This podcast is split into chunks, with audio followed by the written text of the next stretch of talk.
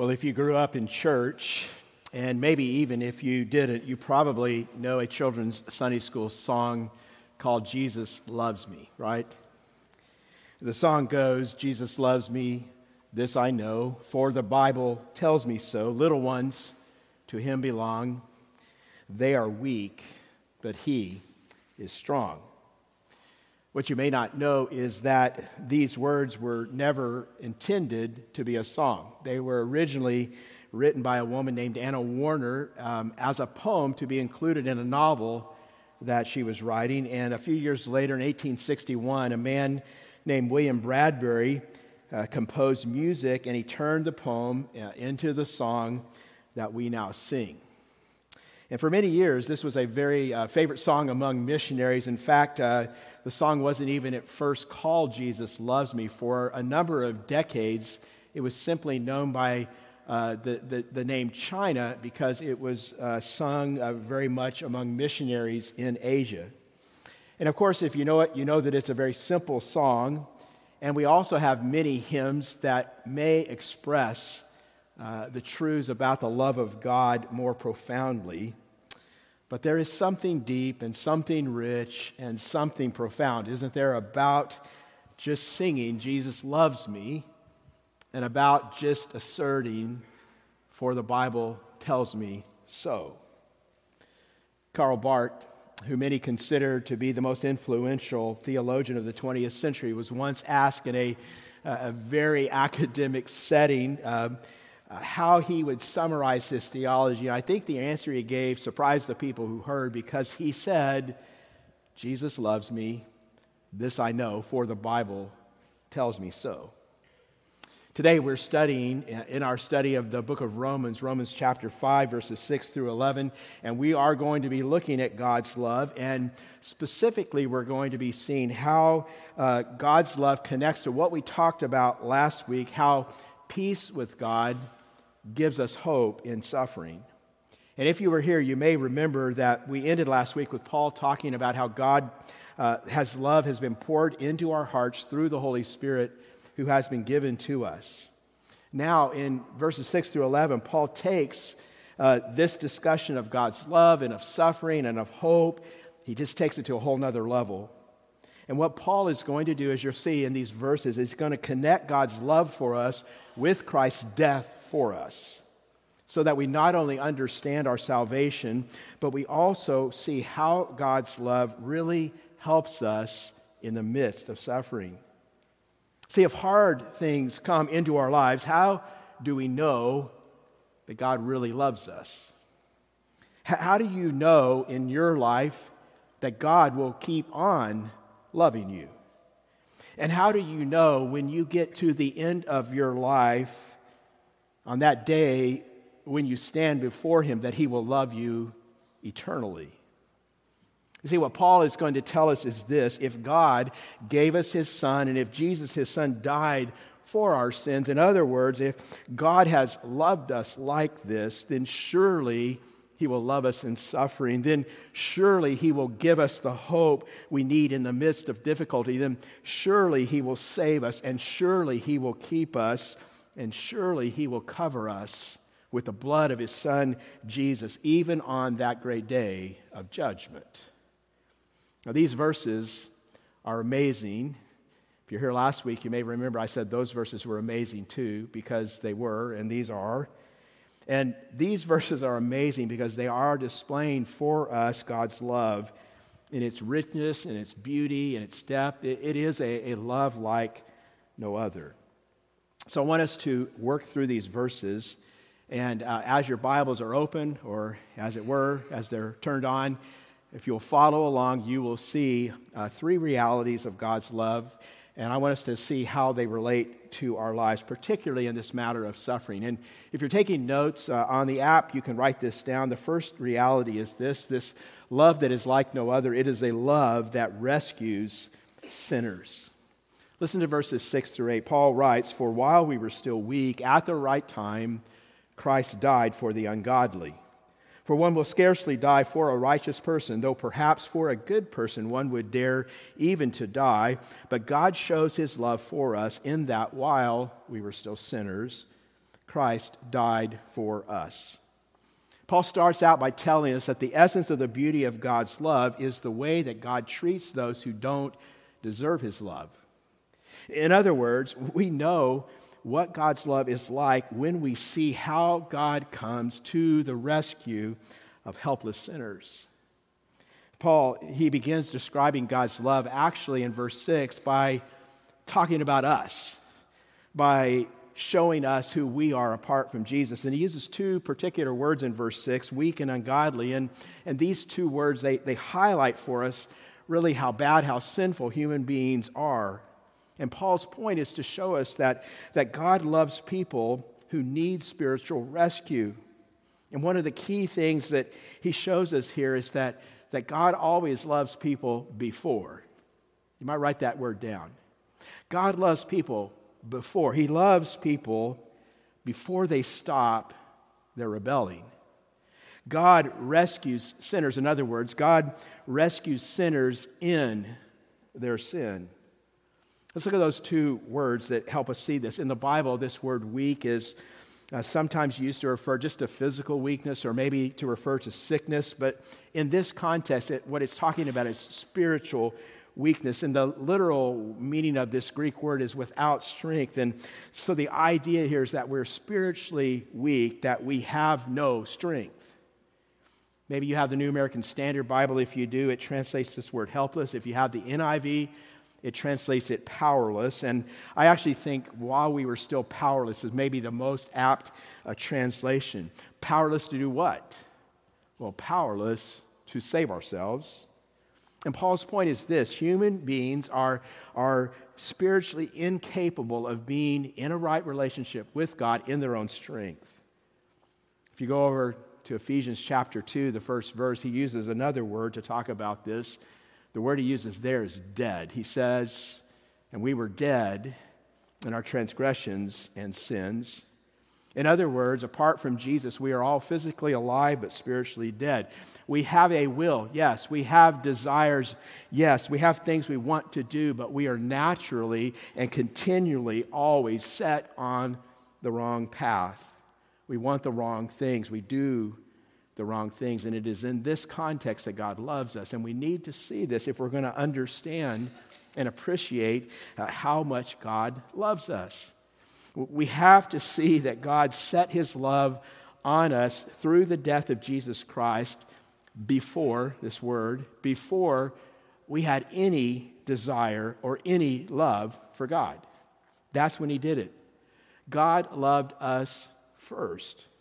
God loved us before we turned to him. He loved us before we acknowledged his rule in our lives. He loved us before we repented of our sins. Listen, God sought you and loved you before you ever even thought about him, before you even repented.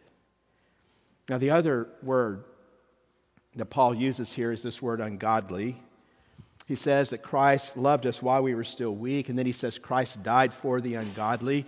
Uh, this is a word the New Testament uses often to describe a life that is oriented away from God, that is oriented against God. It's describing a life really that shows contempt for God, that minimizes the things of God, that doesn't really care about who God is and what God wants. It's a, a life that is about more than just the actual sins we may commit. Ungodliness is more about a state of mind. That's why I use the word oriented. It, it, it's about how we look at the world. And, and, maybe you've noticed this. The Bible, we've seen it in Romans a couple of times, uh, often makes a distinction between these words ungodliness and unrighteousness. Uh, back in the, the first few uh, weeks of our study in Romans 1, we saw an example of this very uh, important verse. Romans 1.18 says, For the wrath of God is revealed from heaven against all ungodliness and unrighteousness of men who by their unrighteousness suppress the truth. Now, unrighteousness um, and ungodliness are not the same. As I said, ungodliness is the orientation of our hearts, and unrighteousness is the way we express our hearts, how we live our hearts out in the real world. And I, have been saying this repeatedly through our study. What Paul was establishing in that section, Romans 1.18 all the way uh, to Romans 3.20, uh, is that the human problem is not just that we do bad things. The human problem fundamentally is the orientation of our hearts and the orientation of our minds. We don't seek God. We don't want God. We don't love God. We don't care about God's glory. We only want our glory. That's who we are apart from Jesus. And that's what Paul is telling us is true about us here when God sets his love on us. That's who we are when God loved us. He says that God sets his love on those who would never seek him, on those whose heart's orientation are always opposed to God. And, and he says this is the way we are from birth. This is just who we are apart from God.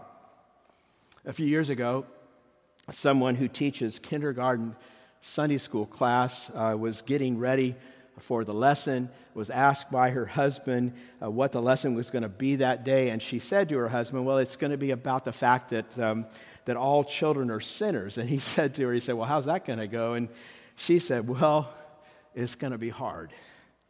Because most kids, when I ask them, Are you a sinner? will answer, No, but my brother is. like, what is that? Well, that's just humanity, right? That's just who we are. That's just all of us. We assume, just like those kids, that we are righteous, that we are pretty good. It's those other people really that are the problem, right? And, see, what we don't understand uh, when we don't see who we are as fallen human beings, our helpless and our hopeless and our powerless condition, if we don't get that, then we cannot understand the beauty of God's love. And that's what Paul is trying to call us to see. He says we're ungodly. We, we don't desire uh, God's rule and reign. We actively resist God. We naturally dislike God's glory and we love our glory and we're powerless to do anything about it. If you get what Paul is saying here, this description should actually make us tremble.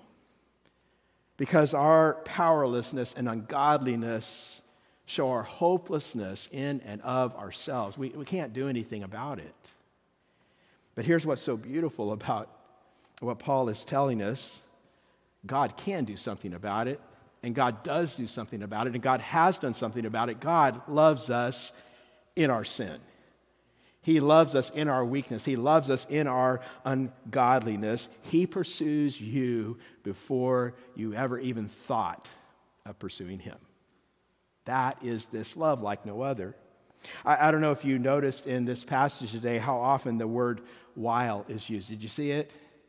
verse 6 says, While we were still weak, Go down to verse 8, it says, While we were still sinners. We're, we're going to talk about this in a few moments when we get there. Uh, verse 10 says, While we were enemies. And by the way, while I'm talking about this, uh, verse 8, Romans 5, verse 8 is our memory verse. If you're doing this, chasing this challenge with us, uh, our memory verse for chapter 5, you can start working on that. But this word while is telling us something. It tells us that God's love comes to us, you know, before we ever care about Him, when we're weak, when we're ungodly, when we have no spiritual power, when our hearts are set against God. Notice in verse 10 what it's talking about there. We're not even neutral to God. A lot of people think, oh, I'm just neutral to God. The Bible says no. Jesus says you're either for me or against me, right? And the Bible says if you think you're neutral, no, you're an enemy. And, and that's when God's love comes to us. God's love comes to sinners. God's love comes to people who are powerless. This is the essence of God's grace. We're God's enemies, but God loves us anyway. I want you to notice what's more this love came, verse 6, at the right time. And this means that God had it perfectly timed in history according to his, his sovereign plan, but it also means he had it perfectly timed in your life the circumstances surrounding that moment. Do you remember it when you first heard and you understood and you responded to the gospel? maybe even today, all that was never an accident. See, if you're a follower of Jesus right now, you know what I'm talking about, don't you? There was this time when you'd heard the gospel, and maybe you'd heard it more than once, but on one day, suddenly it made sense. Your heart opened up and your mind opened up. And what I'm telling you is that did not happen by accident. God was orchestrating all of these events. He was pursuing you and loving you and calling you to Himself. And, and it may be that today you're here, you're not a follower of Jesus. And maybe you're here today because you're trying to, to just figure out, you know, what life is all about. You've got questions you're asking, and I want to tell you today, you're not here by accident. It's like, why am I preaching on this passage today and you're here today and, and, you're where you are right now. You know why? The Bible tells us it's because God is in charge of everything and He orchestrates everything that happens, and it may be that today He is drawing you and He's calling you and He's telling you how much He loves you and how much He wants you to be His child, wants you to be in His family. He wants you to put your faith in His Son. It may be that today God is rescuing another sinner. Oh, I hope so. I hope it's you. See, God is so relentless the Bible tells us in his love for sinners that there is nothing accidental, nothing left to chance. I mean, just think about the significance of these two phrases Christ died for the ungodly, verse 6, and while we were still enemies, Christ died for us. Jesus died. We've talked about this repeatedly as we've gone through Romans. He died as a substitute for us, He died in our place, and that means He died for the sins of those who had not yet surrendered. That means that he died uh, and made atonement for those who were not yet repentant. That means that he died for his enemies. Just think about that. Notice how unusual it is. Paul begins to explore this in verse 7. He says, For one will scarcely die for a righteous person, though perhaps for a good person one would dare even to die. What's Paul saying? Well, he's just saying what's pretty obvious. We all get it. Sometimes it happens, it's rare, but sometimes a, a, a heroic person will sacrifice himself for someone they love, like a heroic soldier saving his buddy or a mother giving her life for his child. But who in the world would die for their enemy? Who dies for people who hate them? And Paul's answer is God does. God does. And that single reality that God dies for and rescues sinners in their sins, do you see it? It changes everything. It changes when you grasp it, how you see the world, everything in the world. Now, Paul's primary fo- focus here in this context is it changes how you see suffering. You say, well, how does that connect? Well, it connects like this. If God has loved us in the death of his son, and if he has rescued us in our sinfulness, then when hard things come into our lives and when we wonder how those hard things could ever be love, we go back to the beauty of God's love what He has done for us in rescuing us while we were still sinners, and we remind ourselves, God has rescued me in my sinfulness, and that means surely that what I'm going through now must be part of His good plan for my life because I know He loves me. That's what it means when you're suffering. See, it means that the same God who pursued you and called you, who sovereignly orchestrated all the events of your life to bring you to his son is still sovereignly orchestrating all the events of your life.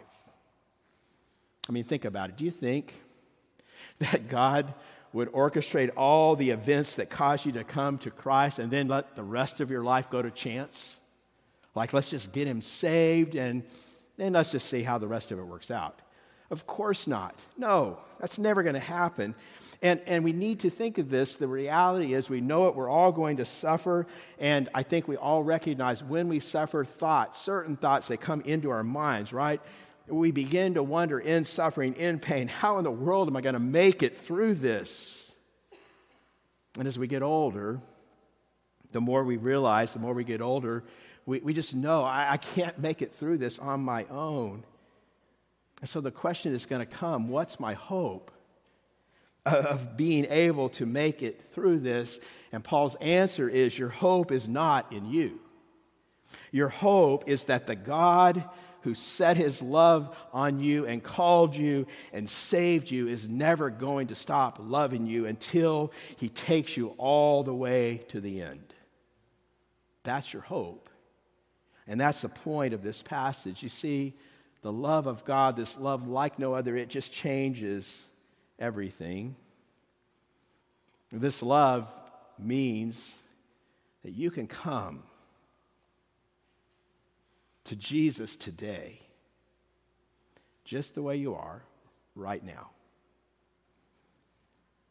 Some of you need to hear this, but here's the truth. You don't clean up to come to Jesus, you give up to come to Jesus. And once you have tasted that, this sweet and undeserved grace, it begins to change how you see yourself because it will humble you. It, will create a heart of worship in your soul. It will begin to make it unthinkable for you to glory in yourself when the glorious God has rescued you, a sinner, in your sin. Here's more good news. Some of you here today really need to hear it because it means when you blow it, you have not surprised God. He loves not only to rescue sinners once, but also to welcome rescued sinners back. And when you fail, and you will, who failed this week? You don't need to raise your hands. It's a rhetorical question this time, but who failed this week? Pretty much every one of us. That's what someone in the nine o'clock service said. We all did. And when you fail this week, when you look at God and you realize you do not measure up, knowing this gives you reassurance and comfort because you know it was God who loved you and God who saved you and God who promises to keep you to the very end. Here's something else it means it means that when we see people who don't know yet what we have come to know by God's grace, the love of God, it means that we are reached out, uh, moved to reach out to people before they clean their lives up because we want to do it like God did it to us. We want to see sinners rescued. We want to do whatever it takes. We want to help them through our actions and our words, through our time and through our money. We want them to come to God. We'll do everything we can as a part of the family of God, and we'll do this because God has done it for us. When God has loved us like this, when rescued us like this, we want to do it for others too. Amen? God's love rescues sinners. And then, second, this love like no other, Paul says, is a love that brings reconciliation. This is in verses 9 and 10. And this is the second thing we see. Uh, God's love just creates a new relationship between God and us. Now, Paul is here building on what he's just said in verses 6 through 8, but here's how he's doing it. He's showing us the beauty of God's grace in a more personal way by focusing on reconciliation. Kind of a contrast to what's come before earlier in the chapter. This is not now in verses 9 and 10 a, a legal argument about our standing before God. If you look back to the beginning of the chapter, justified by faith, legal standing. Access by faith into this grace, legal standing but reconciliation, by definition, is personal, it's, it's intimate. God rescued sinners to bring them to Himself, into His family, into His heart. And Paul, again, in the context, is saying, How do we know we will be saved in the end? How do we know that God will always keep his promises to us? And his answer here is, We have been loved and we have been reconciled to God. And kind of hear the turn in the thinking happening in verse 9 where Paul says, Since therefore we have now been justified by his blood, it's the same thing he's been saying to us. Uh, chapter 3, verse 24, justified through redemption. Uh, chapter 5, verse 1, justification through faith. And now it's justification through his blood. He's connecting to the Old Testament concept, the sacrificial model where people got right with God, sinners brought near to God, and it only happened when there was death, when there was blood that was shed. Reconciliation was only possible, Paul's reminding us, because of death. He says next, much more shall we be saved by him from the wrath of God. And uh, this is an interesting note. You might be surprised to understand this is the first use in Romans of this word saved. So, what are we saved from? Well, Paul is going to tell us that people who are justified by faith are saved from something and saved to something. And first of all, we're saved, he points out, from God's wrath. Now, again, last week we, we talked about how we have peace with God because we've been justified. And, and we tend to think of this in terms of being saved from our sins, and that is true, but it's not all. Ultimately, the reason we're at peace with God is that the wrath of God has been satisfied. We're not his enemies anymore. Now we're at peace. His wrath has been satisfied. And again, the, the beauty of God's love and redemption is not just that we're saved from our sins, it's also that we are actually saved from a holy God in our sins. Maybe you've never thought about that. One uh, commentator on Romans puts it like this The ultimate threat confronting sinners is neither sin itself nor the power of Satan, nor even death, but the wrath of God.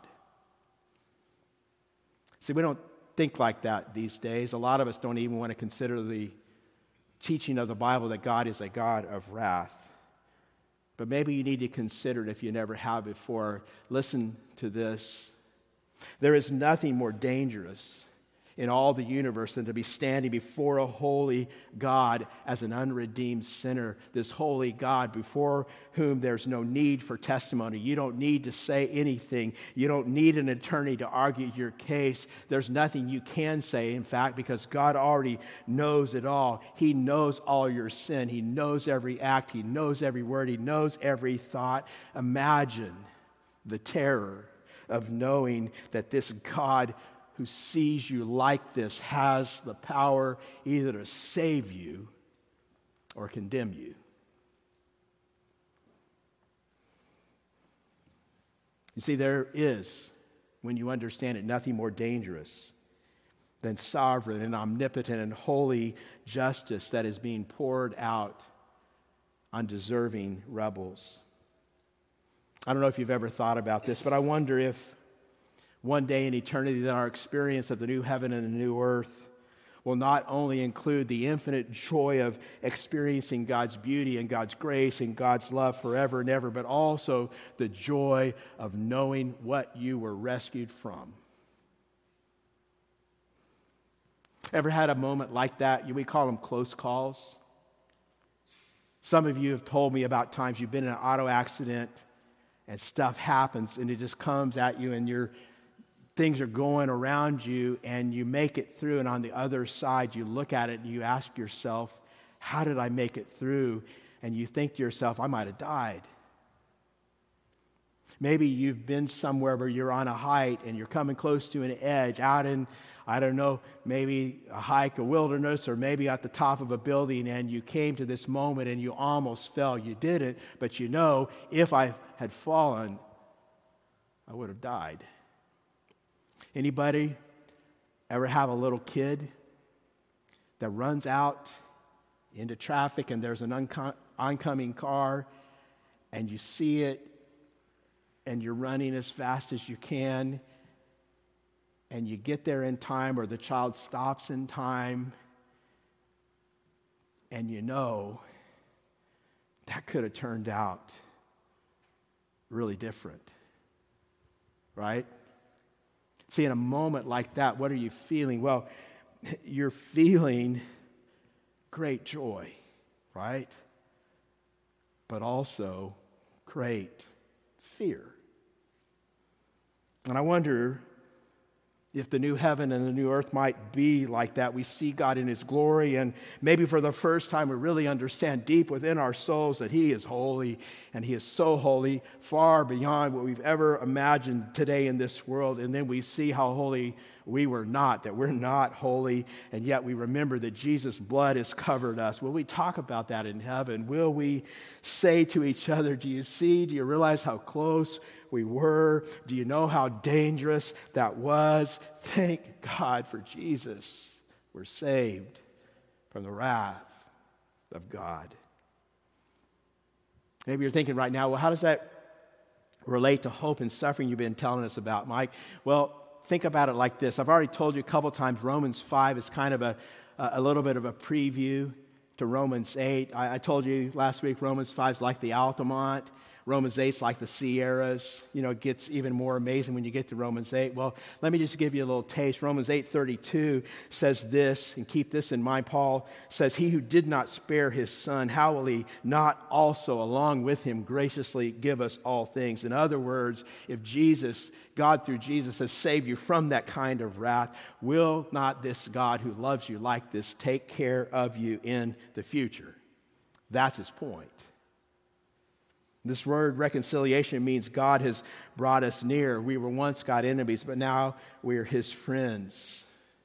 Uh, we're going to see also in Romans 8 that we're co heirs with Christ. And then you get to verse 10, Paul's just expanding on this. For if while we were enemies, we were reconciled to God by the death of his son, much more, now that we are reconciled, shall we be saved by his life. And it's like this description of the love of God is building and building. It's reaching a crescendo here in, verse 10, where Paul connects our status as God's enemies to our reconciliation to God through the death of his son, Jesus. He gets to the full picture here. We're weak, we're ungodly. Now he, he says we're enemies. We're God's enemies. Again, in Romans 8, verse 7 says, For the mind that is set on the flesh is hostile to God, for it does not submit to God's law. Indeed, it, it cannot. And so, God set his love on us and demonstrated that love through the death of his son, even while we were still his enemies. In other words, God saved and God reconciled his enemies to himself. Reconciliation means we have relationship. That relationship's been restored. It means we're friends with God. Those who have put their faith in His Son, we're God's friends. We're part of God's family. And don't miss the word now. You see it there? Paul is telling us that's not just something out in the future, something we wait for in eternity. It, it is a present reality. Now we are reconciled. Now now God is more like our Father than our judge. Now we are co heirs with Christ. Now we are indwelt with the Spirit. These are all uh, going to be in Romans 8. You should go read it ahead of time. It's really good, I promise you. Now we are invited to pray to Him with confidence.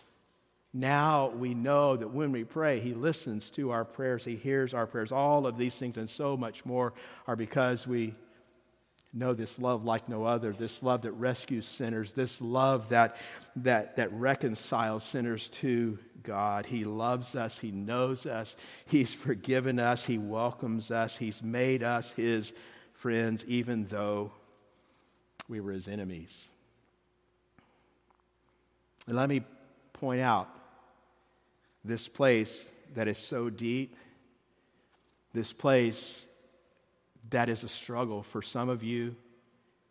And some of you have never told anybody about this, but many of you struggle with this, this and it is the assurance of your salvation. Again, what he's talking about here is kind of a warm up for Romans 8, Romans 8, 28 to 39 specifically.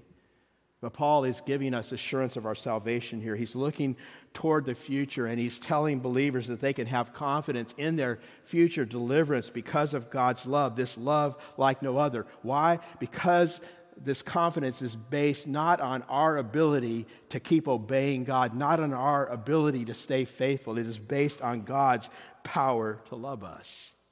Do you understand that?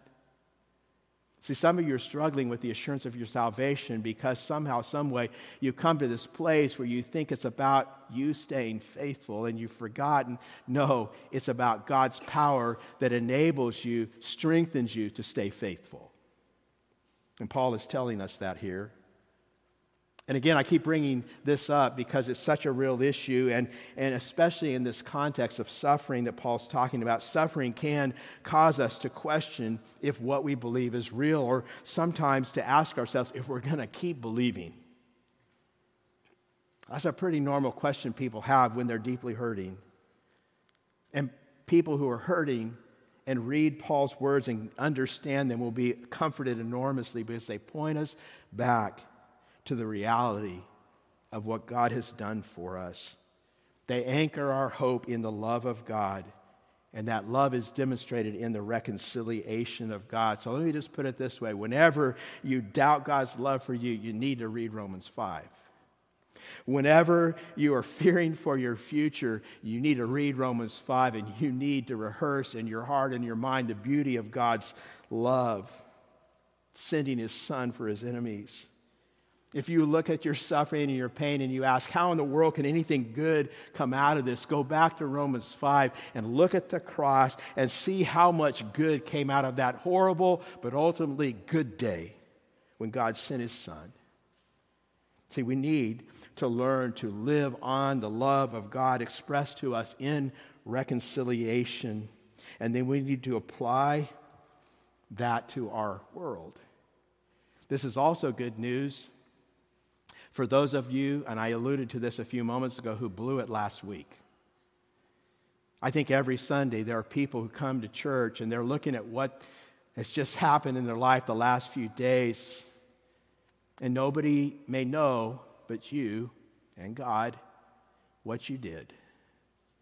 But you're sitting here today and you're wondering did I go too far this time? Did I sin in this area of my life where God has told me not to do it, and I keep doing it, and I keep failing, and I keep struggling. I don't want to do it, but I keep doing it, I keep giving into it. And is there a limit to the love of God? And is He going to say, that's your last chance? What Paul is telling us here is of great comfort if that's what you're feeling right now. Whenever you fail, whenever you fall, you can know because of what Paul says here that God is not going to give up on his plan to restore you. And you know why? You belong to Jesus. He died for you, He paid for your life. You're His. He is not going to let you go. He is going to keep you. He's going to guard you. He's going to preserve you all the way to the end of your life. That was a really good place to say amen, Southwinds. I'll give you some more chances later, okay? So the question really that's being asked here is how do I live then? And, and also in that, how, do I die in light of these truths? I was reminded this week, and you, you've been around here very long. You know that I like to bring stuff up from church history because I'm kind of into that stuff. And there's this really, really wonderful um, document written in 1563. It's called the Heidelberg Catechism, and the traditions that most of us are in, we probably haven't encountered it. Maybe some of you have, uh, but it is a wonderful document. It was a, a catechism, a document designed to teach children the truths of God's Word. And, and back in 2017, when Dan and I were uh, touring through parts of Germany, we actually uh, were able to visit the church. It's called the Church of the Holy Spirit, uh, where this was first taught. And the Heidelberg Catechism has this wonderful first question and answer that relates to what we are talking about today. I just want to share it with you. Here's the question, and it's going to be on the screen What is your only comfort in life and in death? And here's the answer that I am not my own, but belong, body and soul, in life and in death, to my faithful Savior, Jesus Christ. He has fully paid for all my sins with his precious blood and has set me free from the tyranny of the devil. He also watches over me in such a way that not a hair can fall from my head without the will of my Father in heaven. In fact, all things must work together for my salvation. Because I belong to him, Christ, by his Holy Spirit, assures me of eternal life and makes me wholeheartedly willing and ready from now on to live for him. That's what kids back in 1563 were learning. And because you're all grown ups here, I expect you'll have that memorized by tomorrow, okay? So get to work. Um, but those are just beautiful words that express the truth that God loves us and He will keep on loving us. Why? Because He has rescued us, because He has reconciled us. Therefore, today we have hope. We have hope no matter what.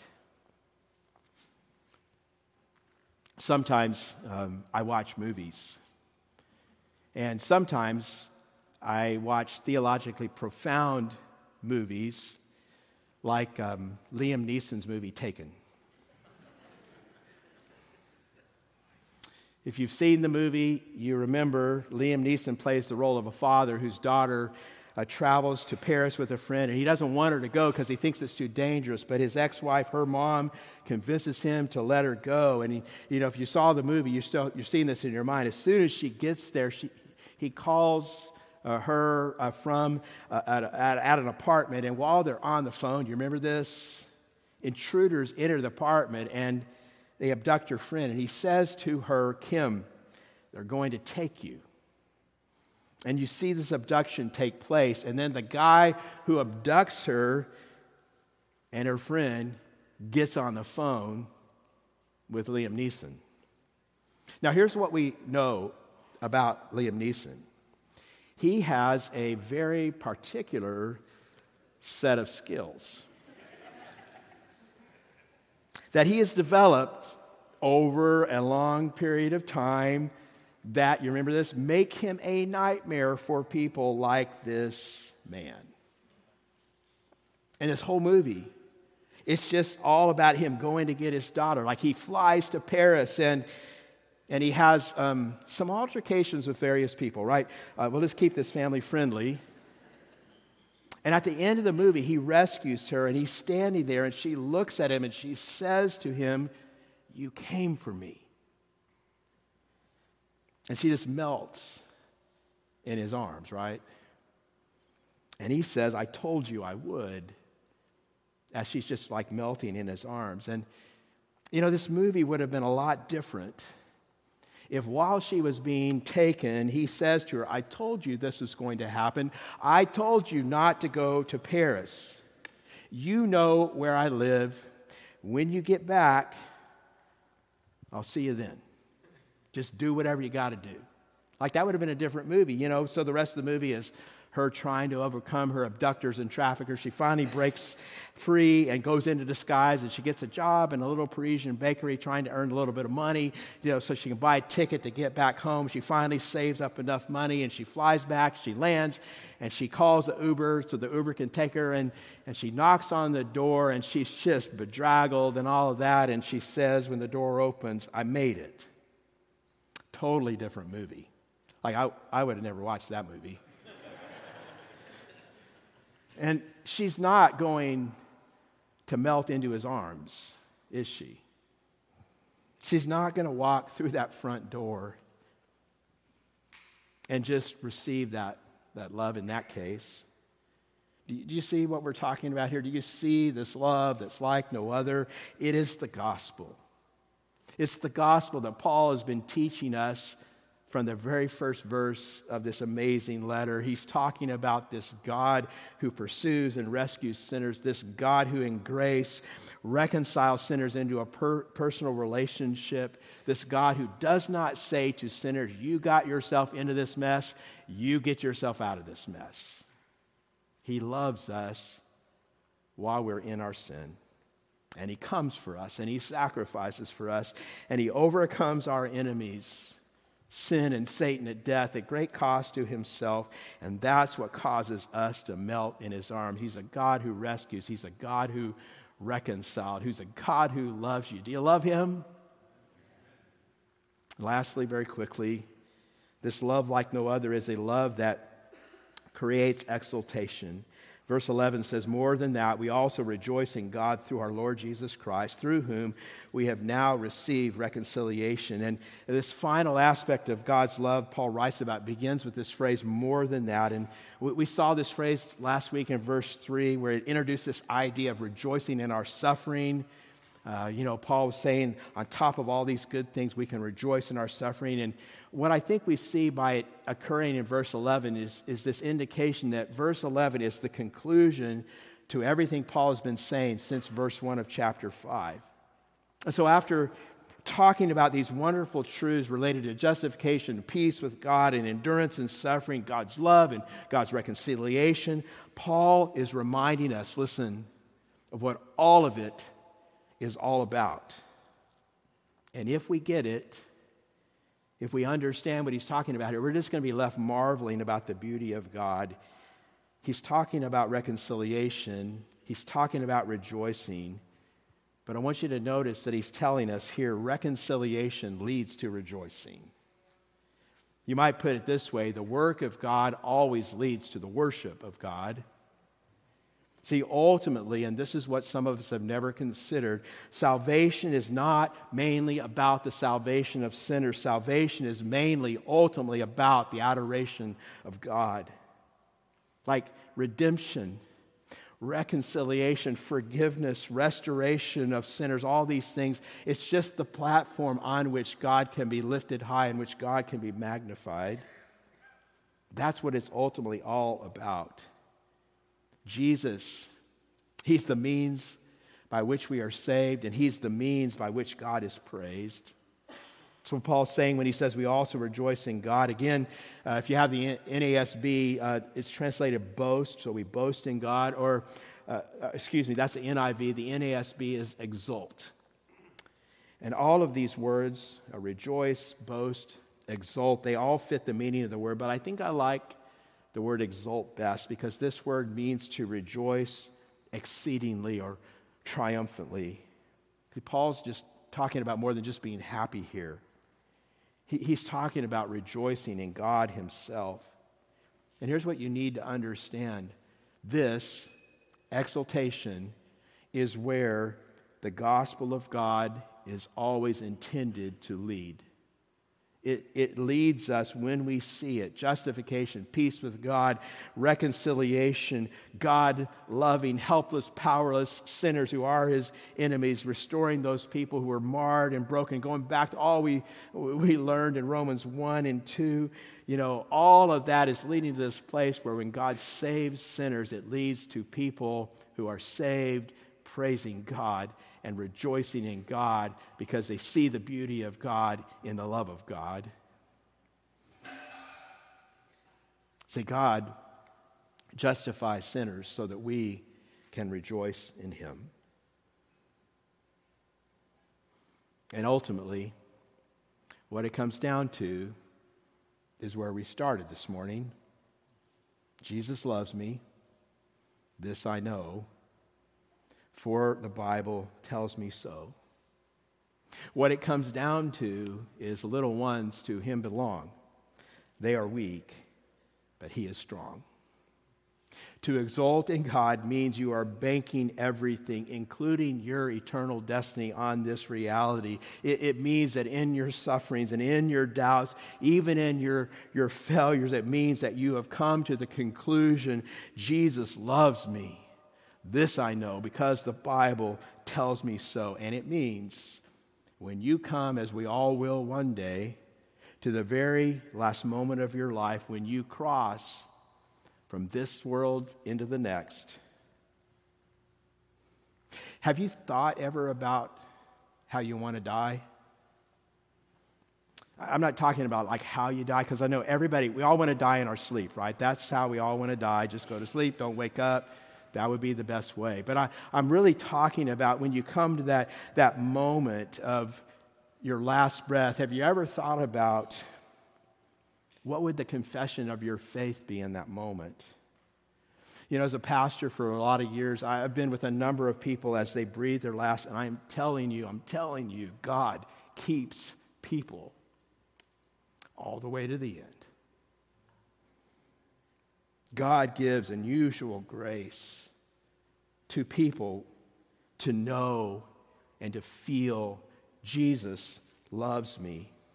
This I know. This I know. So, this love being poured out in our weakness, poured out in grace, is this love that is so deep and so rich and so strong that it rescues sinners such that their love for God never dies. And it is not because of their strength and their power, it is all because of God's strength and their power. And they live their lives knowing Jesus loves me. I know this, I know this. They live knowing I'm weak, but He's strong. God shows His love for us in this while we were still sinners, Christ died for us. This is God's word, Southwinds. It is true, and it will always be true. And all of us together hear it, and we together confess. Amen. Amen. Would you bow your heads as we pray? Father God, we need today to understand uh, deeply what your word is teaching us, maybe in parts of our souls, Lord, that can't uh, even be reached in, unless you do it by your Spirit. And so, Lord, I pray that you would open our hearts and our minds, that you would apply these truths to our particular circumstances. Lord, to those who are in moments of suffering and pain, that you would just remind them right now how much you love them Lord, I also want to pray for anyone who's here today who, who needs to take that step from death to life, from being your enemy to being your friend. I, I pray today, Lord, that they would, they would see that all of this is not an accident, that you brought them here for a reason, and maybe today your word has landed on a heart ready to hear and ready to receive and, and ready to believe. And then, Lord, we want to thank you that no matter what comes, our love for you will never die. And we know it's not because of us, but it's because of you. We thank you, Lord, for the hope of that, because life can be very hard and painful. So we cling to you today, believing that if you were the one who did all this, then you are the one who's going to keep us safe all the way to the end. That you love us, Jesus. And we know it because the Bible tells us. We, we pray all of these things in Jesus' name, and all God's people say,